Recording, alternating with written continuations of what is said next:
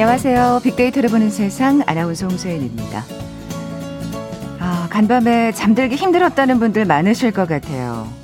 밤새 서울의 최저 기온 26.3도. 올해 첫 열대야가 나타났습니다. 뭐 지금 1년 중 가장 더운 시기 복중인데요. 어, 올해는 작년보다 열대야도 23일이나 빨리 시작됐고요.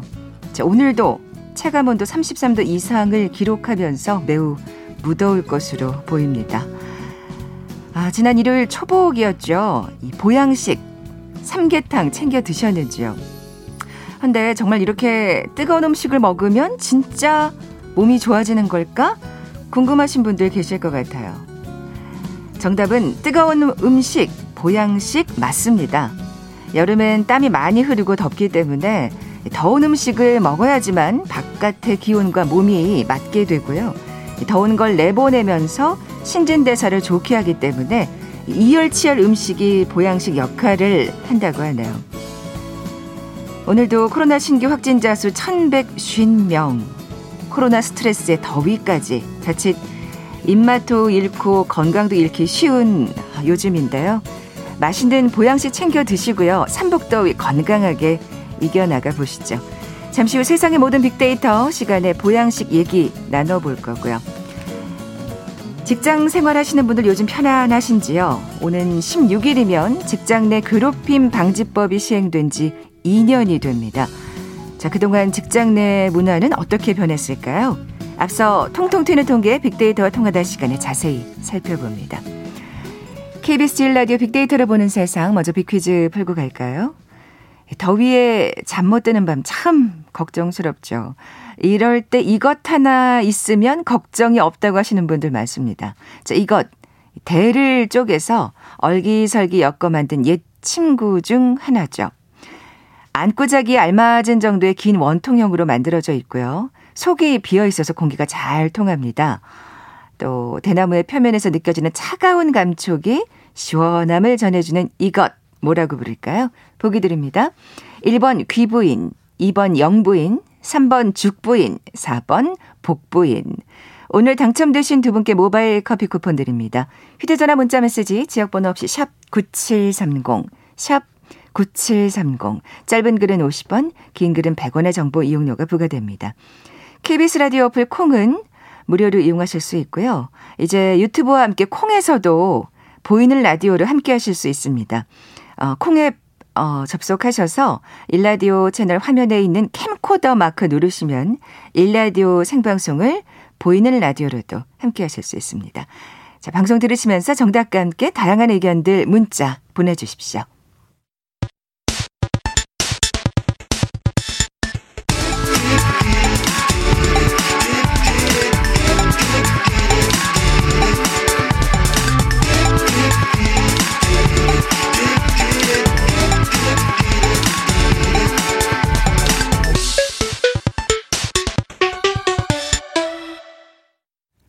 데이터와 차트로 세상을 보는 시간이죠. 통통 튀는 통계 빅데이터와 통하다.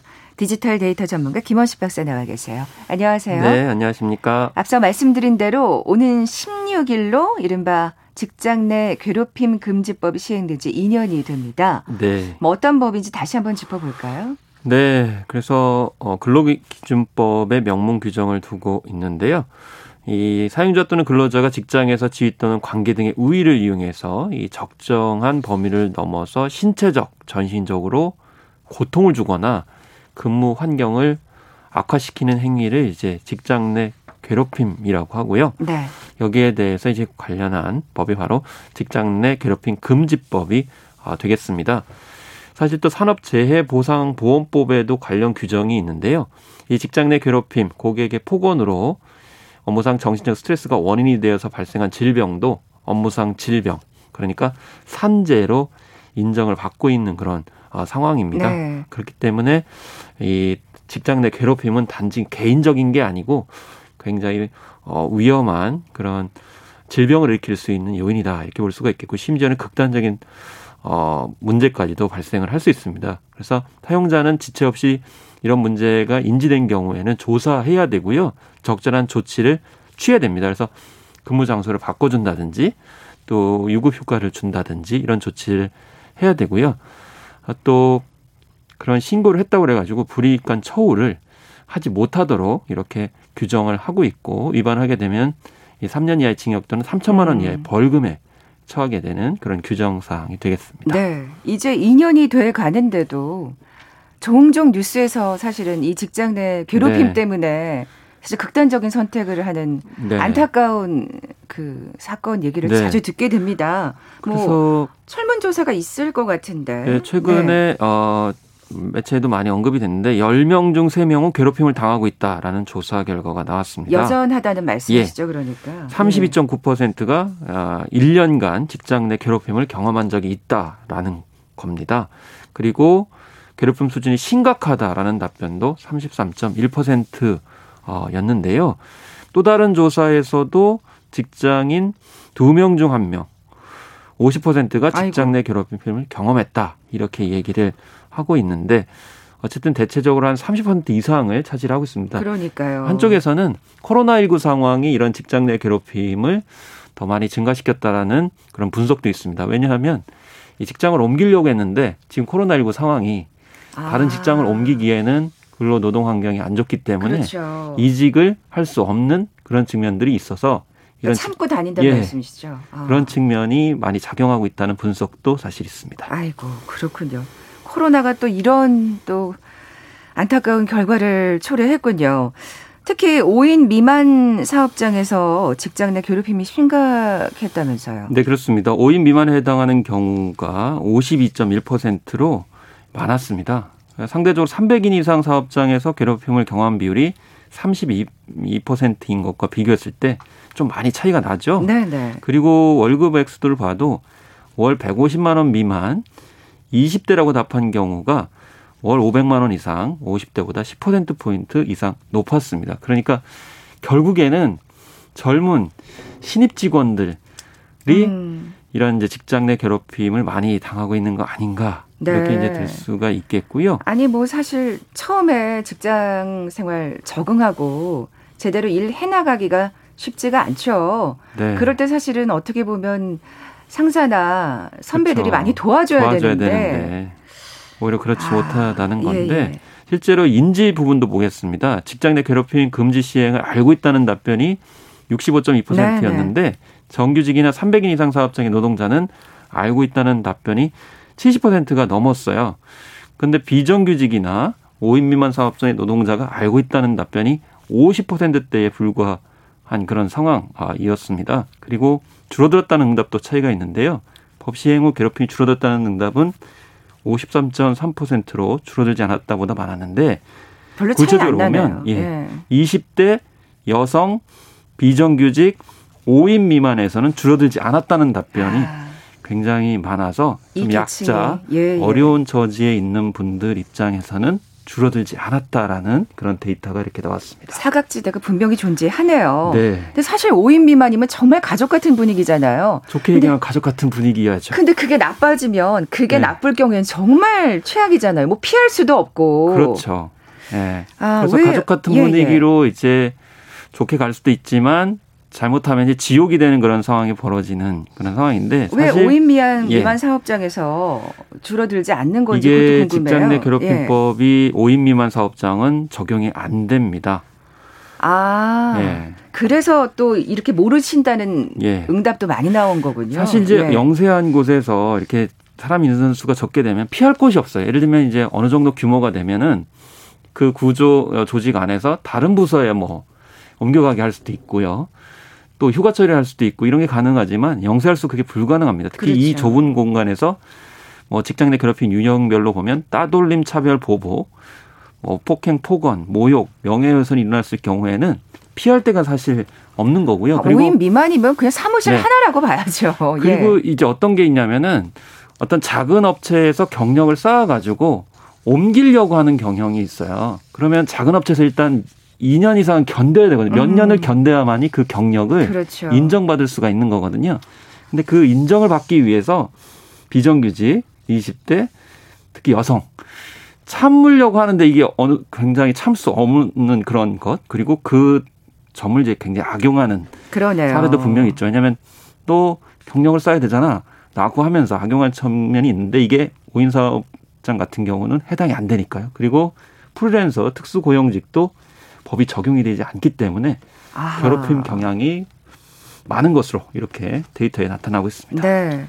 어떻게 그러면 대응하고 있던가요? 하, 이게 제대로 대응을 못 하고 있는 그런 상황인데 그렇겠죠. 참거나 모르는 척했다는 답변이 68.4%로 아. 가장 많았고요. 근데 그거 참는 것도 정도가 있죠. 참. 네. 이러니까 그, 자꾸 안타까운 사건 소식이 들리는 네. 거겠죠. 물론 네. 이제 적극적으로 나서시는 분도 있습니다. 개인 또는 동료들과 항의했다는 답변이 30 10.7%. 근데 여기는 동료들이 그래도 힘이 돼주는 네, 경우고. 네, 그런 조, 그런 분들이 여전히 있기는 합니다. 아니, 근데 네. 동료들까지 같이 따돌릴 경우에 정말 속수무책인 아, 이제 거죠. 사실은 예, 예. 이 괴롭힘 문제가 개인이 아니고 직장 동료들이 같이 할 경우에는 굉장히 어려운 측면이 있습니다. 이걸 이제 따돌림이라고 이제 얘기를 할 수 있는데. 그 5인 미만 사업장에서 만약에 그렇죠. 그, 그 4명이라고 해 보세요. 3명이. 3명이 그러면. 같이 그런다 그러면 아유. 아. 그래서 이제 회사를 네. 그만뒀다라는 답변도 19.5%인데 네. 이게 사실 도중에 그만두면 아무 경력이 안 되는 그런 상황이기 때문에 굉장히 힘든데 그럼에도 불구하고 너무 힘들어서 네. 그만두신 거잖아요. 그렇습니다. 음. 고용노동부나 국가인권위원회 등에 신고했다는 답변은 3.0으로 굉장히 낮았어요. 이거는 네. 결국 국가 제도가 옆에 있지 못하다는 걸 거꾸로 의미할 수도 있는데 근데 왜 신고하지 않았냐 이렇게 질문하니까 62.3%가 대응을 해도 상황이 나아질 것 같지 않아서 그리고 불이익을 당할 것 같아서 인사 등에 있어서 27%가 그랬고요. 예, 그리고 다른 조사에서도 예, 직접적 대응은 이제 절반인 45.4. 가 절반도 안 되죠. 그리고 대응하지 않은 이유가 어차피 바뀌지 않을 것 같아서가 음. 71%를 차지했고 불이익을 받을 것 같아서 또 어떻게 대응해야 될지 몰라서도 있었습니다. 그래서 네. 대응 방법에 관련돼서도 제대로 숙지가 공유가 안 되는 측면이 음. 있다고 볼 수가 있겠습니다. 아, 그러니까 이제 2년이 돼가는데 아직도 많은 숙제가 남아 있다는 생각이 듭니다. 근데 네. 진짜 어, 대응을 해도 상황이 나아질 것 같지 않아서 어차피 바뀌지 않을 것 같아서 이런 정말 어떻게 보면 굉장히 비관적인 대답이 네. 많다는 건 괴롭힘이 밝혀진 경우에 인정이 네. 된 경우에도 뭐가 사실은 좋지 않으니까 이렇게도 생각하시는 거 아니겠어요? 그렇습니다. 예. 그래서 이 괴롭힘을 이제 진정을 해가지고 노동청에서 이제 인정을 받은 경우가 있겠죠. 근데 어려움을 호소하시는 분들이 그 이유가 더 지옥이었다 이런 아. 얘기들을 많이 합니다. 예, 예. 일종의 보복이 들어가는 거죠. 그래서 음. 한 그 관련 기관의 사례를 보니까 어떤 분이 그것을 인정을 받았어. 그랬더니 그 뒤에 자신의 법인카드 사용 내역을 엄청 세세하게 조사를 해서 업무상 배임 혐의로 고소를 했다고 이렇게 합니다. 이거는 그냥 어떻게 보면 이제 회사가 네. 회사가 괴롭힘을 당 하고 있는 건 상황이네요. 이거는 사실 네. 범죄 행위입니다. 네, 노동자 네. 피해 노동자 등에게 피해 노동자에게 해고나 그밖에 불리한 처우를 해서는 안 됩니다. 이 불이익 처우를 할 경우 3년의 징역이나 3천만 원 이하의 벌금을 부과하게 돼 있거든요. 사실 이게 기업이 좀 규모가 큰 경우에는 3천만 원 아마 우습게 하는 것 같아요. 아. 그래서 아마 저는 규모에 따라 좀 이렇게 가중 처벌을 해야 되지 않을까 이런 생각이 좀 들기도 아, 하는데. 어, 그러네요. 뭔가 예. 이제 법 보완이 필요하다. 이제 2년이 돼 가니까 예. 뭔가 그동안의 부족한 점이라든지 네. 문제점을 네. 이제 다시 한번 짚어볼 시간이 된것 그러니까 같아요. 법이 무슨 네. 어 대기업이나 중소기업이나 소기업이나 이게 벌금액이 똑같잖아요. 그럴 경우에는 이런 행위들을 과연 법적으로 막을 수 있겠는가 이런 이제 의문점이 들 수가 있겠고 특히 노조가 없는 경우에는 개인이 신고를 이유로 불이익을 네, 예, 주는 예, 겪는 경우가 예. 굉장히 많다 이렇게 또 데이터가 나오고 있습니다. 근데 뭐 소규모 사업장에서는 사실 노조가 없는 경우가 허다하니까요. 네. 지금 5인 미만 사업장이 좀 심각하다 이런 얘기를 해 주셨는데 뭐 우리가 생각하는 그 젊은 세대 MZ 네. 세대가 많이 일하는 스타트업, 네. 뭐 이른바 그 벤처 기업이라고 네. 하는 데는 왠지 뭔가 이렇게 수평적인 조직 문화가 네. 아주 이상적일 것 같은데 뭐 실상은 또 그렇지도 않다면서요. 사실 요즘에 그 배달업체가 많이 문제가 된 경우 보셨잖아요. 네. 그 안에 들어갔더니 정말 라이더, 그러니까 배달하신 분한테 못된 짓 참 많이 하더라. 근데 음. 결국엔 우리가 생각했을 때 21세기 디지털 환경 속에서 새로운 스타트업 같은 경우는 수평적 조직 문화를 만들지 않겠는가. 그렇기 때문에 따돌림이라든지 괴롭힘이 없을 것 같다는 생각이 드는데 사실은 이게 처음 출발이 스타트업 같은 경우는 체계적인 노무 교육을 받지 않은 상황에서 몇몇이 모여서 만드는 경우도 많아요. 그, 그러면은 그러니까 아까 그 5인 미만이랑 거의 네. 비슷할 것 같아요. 좋으면 가족적인 분위기고 그렇죠. 마음이 안 맞기 물론 시작하면 그들은 아이고. 가족이라고 하는데 네, 네. 그 안에서 이제 당하는 분은 이제 가족이 아닌 것이죠. 그래서 스타트업이라 하더라도 이 체계적인 어 노사 관계 문화 이런 것들을 학습하거나 인지를 못하게 되면 그게 온전히 규모만 커져가지고 아. 나중에 걷잡을 수 없는 문제가 되기 때문에 그러면서 IT가 반드시 이런 직장 내의 문제를 해결해 주는 만병 통치는 아니고 마스터키는 아니다 이렇게 볼 수가 있는 것이겠죠. 음. 그런 면에서 인식이 굉장히 중요하다라고 볼 수가 있겠고 특히나 젊은 세대는 무조건 뭐 이런 관계성 속에서 괴롭힘을 하지 않을까 이것도 문제입니다. 요즘에 이제 사회문화적으로 나오는 게 젊은 꼰대 현상이거든요. 아. 그러니까 꼰대라는 것이 기성세대만 있는 것처럼 보이지만 20대, 30대에도 분명히 이런 현상이 있어요.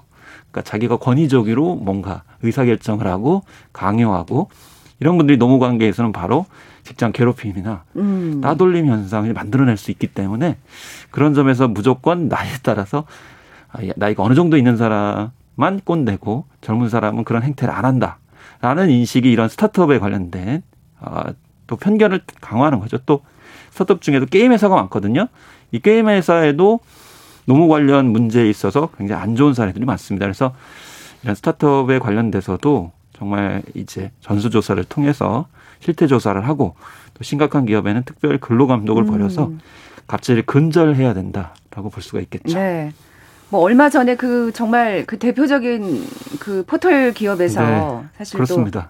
또 불행한 일이 있었잖아요. 일- 일이 있었죠. 그 큰 규모가 정말 우리 최고의 아, 그런 어, 포털 플랫폼이라고 하는 곳에 이- 그런 일이 벌어지고 있을 줄이야 그렇죠. 사실 생각을 못했었잖아요. 다른 회사도 아니고 그 회사라서 더 충격이었던 것 사실 같기도 누구나 하고. 다 가고 싶어하는 직장 중에 하나인데 네, 그 네. 안에서 그런 일이 벌어질 줄은 몰랐기 때문에 음. 결국에는 규모나 어떤 첨단 어떤 기술 IT 직종이라고 해서 자유롭지 않은 점들을 잘 보여주고 있었습니다. 예. 젊은 꼰대 얘기하니까 좀 생각이 나는데 네. 그러니까 또 왜 뭐 꼭 젊은 사람들만 그런 건 그렇죠. 아니지만 그 능력주의가 네. 팽배하면서 네. 뭔가 조금 이렇게 부족한 사람들을 굉장히 막 무시하고 조롱하고 그러니까 이게 성과주의, 사실은, 예. 실적주의라는 게 굉장히 멋져 보이지만 사실 음. 그렇지가 않아요. 당장에 측정을 해가지고 평가를 하는 건데 그 당장의 평가가 과연 정확한 거냐. 그리고 사람의 잠재성이라든지 미래지향적인 음.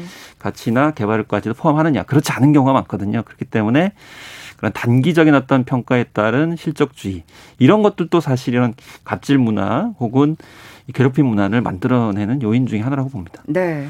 자, 여러 가지로 지금 우리가 풀어야 될 숙제가 많다는 생각이 드는데 그러면 관련 법규에 좀 부족한 점이랄까 이런 걸 좀 짚어볼까요? 네, 일단은요.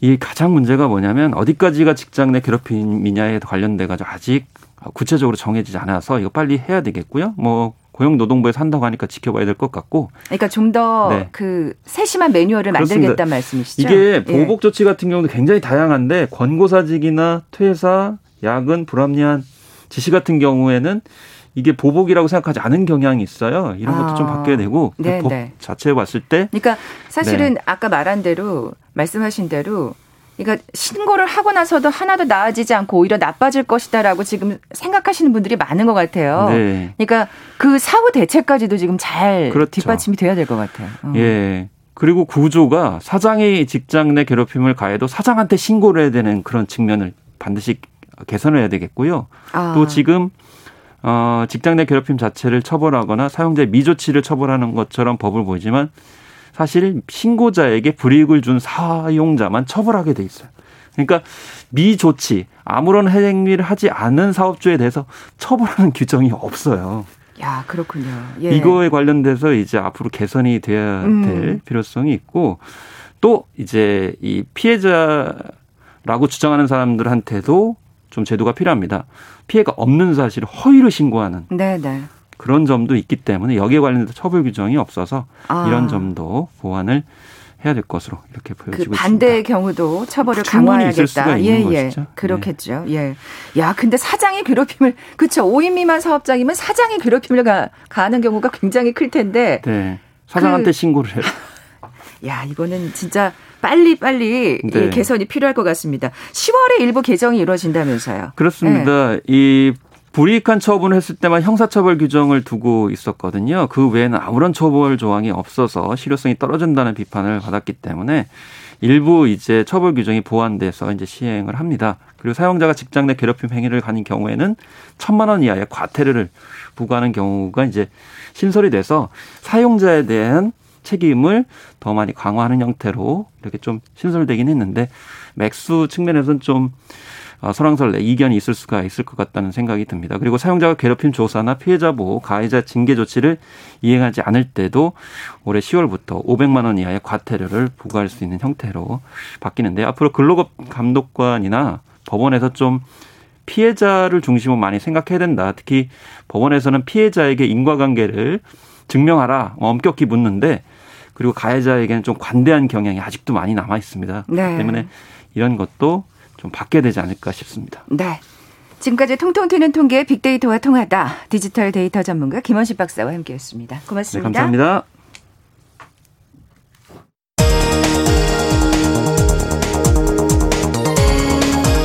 헤드라인 뉴스입니다.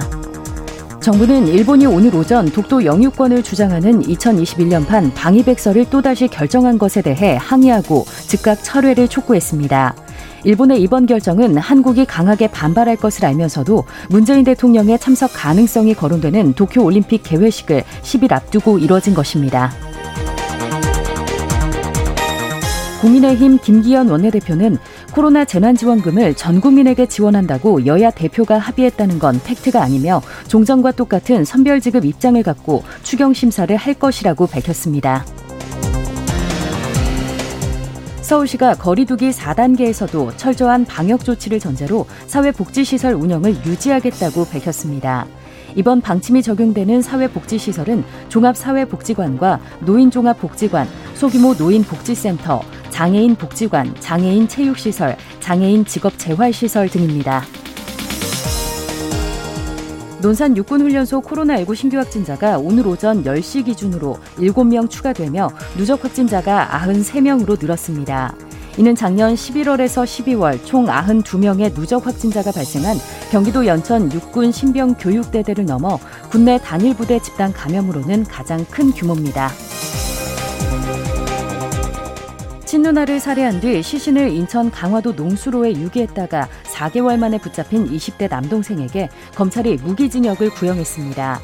검찰은 동생이 잘 되길 바라는 마음에 생활 태도를 지적한 누나를 살해하고도 책임을 피해자에게 돌리는 피고인의 태도는 납득하기 어렵다며 구형 이유를 밝혔습니다. 박범계 법무부 장관이 김소연 전 국민의힘 유성을 당협위원장을 상대로 낸 1억 원 손해배상 청구 소송 항소심에서도 패소했습니다. 박 장관은 2018년 12월 금품 요구 사건과 관련한 허위 사실을 적시해 명예와 신용을 훼손하고 인격권을 침해했다며 소송을 제기한 바 있습니다. 지금까지 라디오 정보센터 조진주였습니다.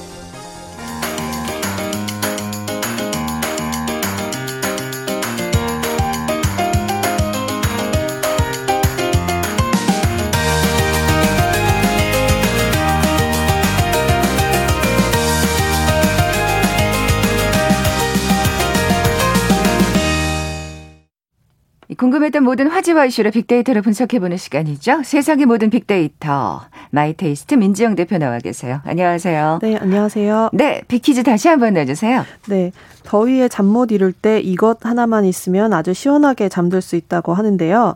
안고 자기에 알맞은 정도의 긴 원통형으로 만들어져 있고요. 속이 비어 있어서 공기가 잘 통합니다. 또 대나무의 표면에서 느껴지는 차가운 감촉이 시원함을 전해주는데요.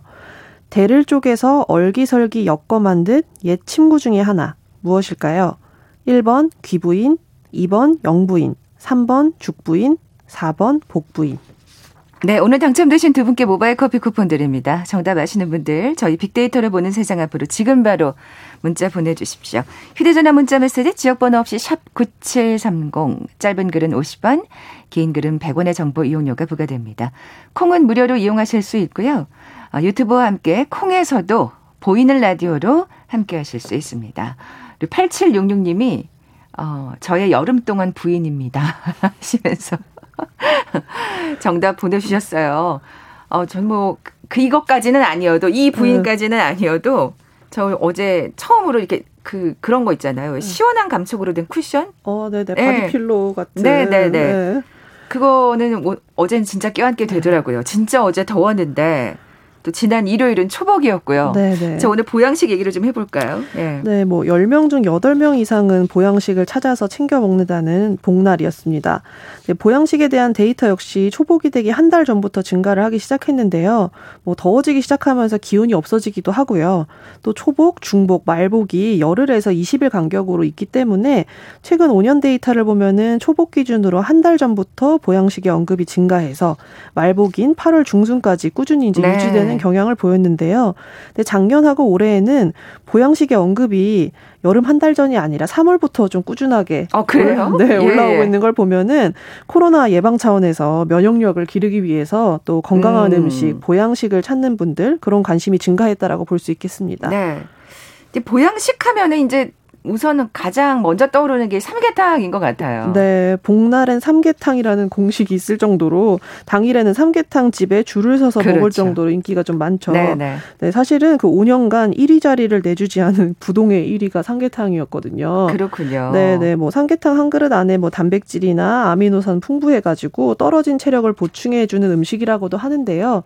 근데 올해에서 올해도 물론 그 삼계탕이 1위긴 했지만 예년에 비해서 다른 보양식들과의 격차가 많이 좀 줄기도 했고 다양해진 네. 특징을 보였는데요. 아, 그래요. 왠지 이런 이유가 이 음. 젊은 세대들 때문이 아닐까 네. 싶은데. 네, 예. 맞습니다. 음. 네, 그래서 물론 이제 뭐 보양식 하면 뜨끈한 국물이나 탕을 먼저 떠올리실 수 있을 텐데 아무래도 여름이 되면은 몸 바깥 온도는 뜨겁지만 반대로 몸속 온도는 좀 내려가서 따뜻한 음식을 많이 찾고 그런 게 좋다고 하더라고요. 그러니까요. 무조건 찬 거 찾으면 네. 네, 몸에 안 좋은 거죠. 네. 네. 그래서 삼계탕과 더불어서 뭐 백숙이나 곰탕, 해신탕과 같은 국물 요리가 좀 순위에 많이 올라가 있었고요. 예. 또 장어구이나 전복도 많이 언급된 보양 재료이기도 아, 했습니다. 맞아요. 장어구이. 예. 네.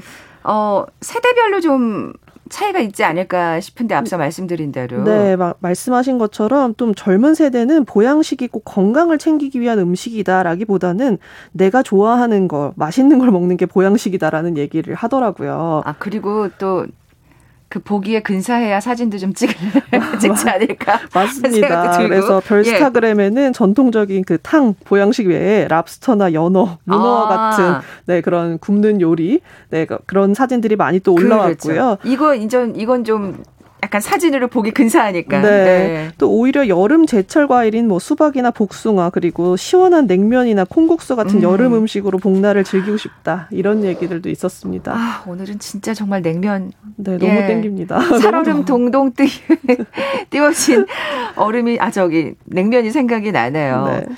어, 그, 근데 사실 삼계탕의 칼로리 때문에 네. 걱정돼서 다른 보양식을 찾기도 하시는 것 같아요. 이게 900kcal라면서요. 네, 네, 맞습니다. 그 삼계탕뿐만 아니라 장어구이도 1인분 기준으로 하면 600kcal가 넘기 때문에 또 밑반찬에 밥까지 같이 드시면은 삼계탕보다 훨씬 더 칼로리가 아, 높은 고열량식이더라고요. 이게 우리가 한 2000칼로리 좀 못되게 하루에 섭취를 한다고 생각하면 네네. 네. 엄청난 비중이에요. 그러니까요. 예. 한 끼가 거의 뭐 절반 정도의 음. 그 권장 열량을 먹는 건데 그 똑같이 닭고기를 사용한 고단백 음식이지만 또 열량은 밥 한 공기 정도인 초계국수를 그래서 대신 드시는 분들도 있고요. 아, 네. 네. 또 칼로리가 높지 않으면서 면역력을 높일 수 있는 버섯이나 생선류도 굉장히 인기 있는 식품이라고 하더라고요. 그래서 국물은 아무래도 또 시원하고 좋긴 하지만 또 그것보다는 담백하게 데쳐서 먹는 조립 요리법으로 칼로리를 낮추기도 그쵸. 하고요. 국물은 또 칼로리가 높고 또 네. 사실은 굉장히 소금 함량이 네. 높아서 맞아요. 어떻게 보면 그게 그렇게 건강에 좋은 건 아닌 것 같아요. 네. 네. 또 뭐 최근 트렌드 역시 비건 또 트렌드가 있으니까 육류보다는 채식 보양식도 굉장히 데이터상에서 떠오르고 있었는데 삼계탕이 아니라 버섯탕 그리고 육개장 대신에 사찰 보양식인 체계장 등 이렇게 비건을 위한 보양식의 언급이 늘어난 것도 네, 네. 네, 최근 보양식의 특징인 것 같습니다. 네. 그래서 이 삼계탕 부동의 일이 삼계탕의 어떤 비중이 지금 네, 점점 줄어들구나 네. 예, 짐작해 볼 수가 있는데 뭐 사실 어쨌든 무슨 보양식이든 간에 삼계탕이든 네. 아니든 뭐 말복까지 한 그릇 하시면 좋겠는데 아 지금 중복인 7월 20 1일 넘어서까지 이제 거리두기가 네. 계속될 예정이기 때문에 식당에 가기가 참 쉽지가 않아요. 네, 네, 그렇습니다. 그래서 뭐 작년부터 마찬가지지만 코로나 때문에 외식 빈도가 많이 감소하면서 보양식도 사실 집에서 드셔야 되는 경우가 늘었습니다. 특히 또 지난주부터 확진자가 급증을 하니까 네. 사실 외식은 좀 당분간 참아야 될 즐거움이 된 것 같은데요. 그래서 보양식에 대한 이야기 중에서도 사람들이 닭고기, 소고기, 양고기 뭐든 좋으니까 식당에서 그냥 한끼 하고 싶다. 이런 어. 얘기가 굉장히 공감을 많이 받았더라고요. 그렇겠죠. 왜냐하면 이제 보양식 너도 나도 이제 보양식을 먹겠다 하다 보면 그 식당에 또 사람이 붐비는 경우가 많으니까 네.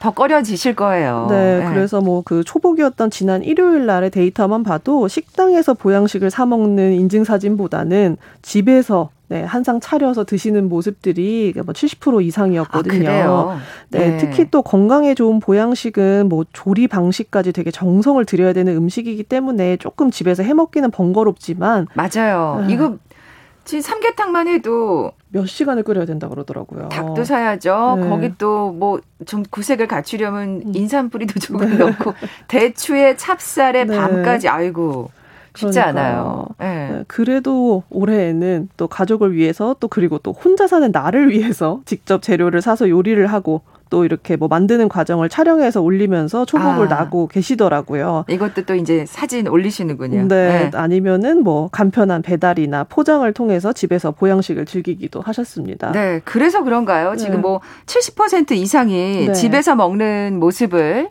사진으로 올렸다고 말씀하셨는데 네네. 네. 이 보양식 밀키트도 나오고 네. 편의점에도 또 이런 사실 네. 편의점에서 이걸 보양식을 본다는 건 상상도 못 해봤어요. 네. 네. 뭐 편의점 마찬가지인데 특히 좀 밀키트에 대한 얘기를 먼저 하려고 합니다. 네. 밀키트 구매 증가가 굉장히 눈에 띄는데 사실은 저도 좀 젊은 세대들만 밀키트를 찾지 않을까 생각을 했는데 좀 나이가 드신 그러니까 노년 세대, 시니어 세대들도 요즘 너무 더워서 요리하기가 힘들잖아요. 네, 그래서 네. 이제 좀 구매가 증가하고 있다고 하고요. 또 식재료를 고르는 과정 그런 거 생략할 수 있고 그리고 요리 경험이 좀 적어도 적은 사람도 제대로 된 한 끼 요리를 할 수 있다는 점이 밀키트의 장점이잖아요. 네, 그렇기도 하고 사실 그렇게 재료 하나하나 구입하다 보면 네. 밀키트 하나 사는 것보다 돈이 오히려 더 들더라고요. 맞아요. 네. 예. 그래서인지 2019년 400억 원 규모였던 밀키트 시장이 2024년에는 7천억 규모로 성장할 것으로 전망을 하기도 하고요. 네, 네. 또 그 중에서도 특히 그 보양식 밀키트가 작년부터 더 인기를 끌면서 200% 이상씩 매출이 상승했다고 와. 하더라고요. 예. 그래서 오늘 제가 언급했던 저희들이 얘기했던 모든 음식들이 다 밀키트로 출시가 돼 있고요. 네네. 네. 네, 뿐만 아니라 편의점에서도 이제 장어덮밥을 먹을 수 있다고 합니다. 와. 네, 뭐 닭 한 마리 국수 이런 보양식이 출시되면서 좀 1인 가구들의 관심을 끌고 있는데 그러면은 이 편의점에서 파는 보양식은 뭐 어떻게 뭐 데피기만 하면 되는 거예요? 네, 맞. 바로 뭐 도시락처럼 그냥 아. 전자레인지만으로도 조리가 가능하기 때문에 자취생들한테 굉장히 인기가 있다고 하더라고요. 그럼요. 자취생들 진짜 더 몸 챙기셔야 돼요. 이맘때쯤에. 네, 예. 역시 또 이렇게 다양한 경로로 또 간편하게 보양식을 접할 수 있게 됐기 때문에 음. 꼭 식당에 가지 않아도 이제 즐길 수 있으니까 네, 네. 네 남은 중복 말복에도 좀 네, 다양한 보양식 접해 보시면 좋을 것 같습니다. 네, 저도 밀키트하고 편의점 한번 좀 네. 찾아봐야 되겠네요. 지금까지 세상의 모든 빅데이터 마이테이스트 민지영 대표와 함께했습니다. 고맙습니다. 네, 감사합니다. 자, 오늘 빅퀴즈 정답은 3번 죽부인이었죠. 모바일 커피 쿠폰 받으실 두 분입니다. 앞서 소개해드렸던 8766님, 여름 동안 부인이라고 하신. 아, 근데 진짜 오늘 밤에도 이게 필요하려나. 네. 이런 부인 없어도 되는데, 덥지만 않으면 좋겠습니다. 그리고 3338님, 예전에 프랑스로 가는 비행기를 탔는데, 죽부인 들고 가는 프랑스인을 보신 적이 있다고 아주 애지중지하고 들고 갔다고. 아유, 또 우리 한국에서 좋은 것도 하나 배워 가셨네. 득템하셨네요, 이 부분. 아, 8766님, 3338님께 선물 보내드리면서 물러갑니다. 빅데이터를 보는 세상 내일 뵙죠. 고맙습니다.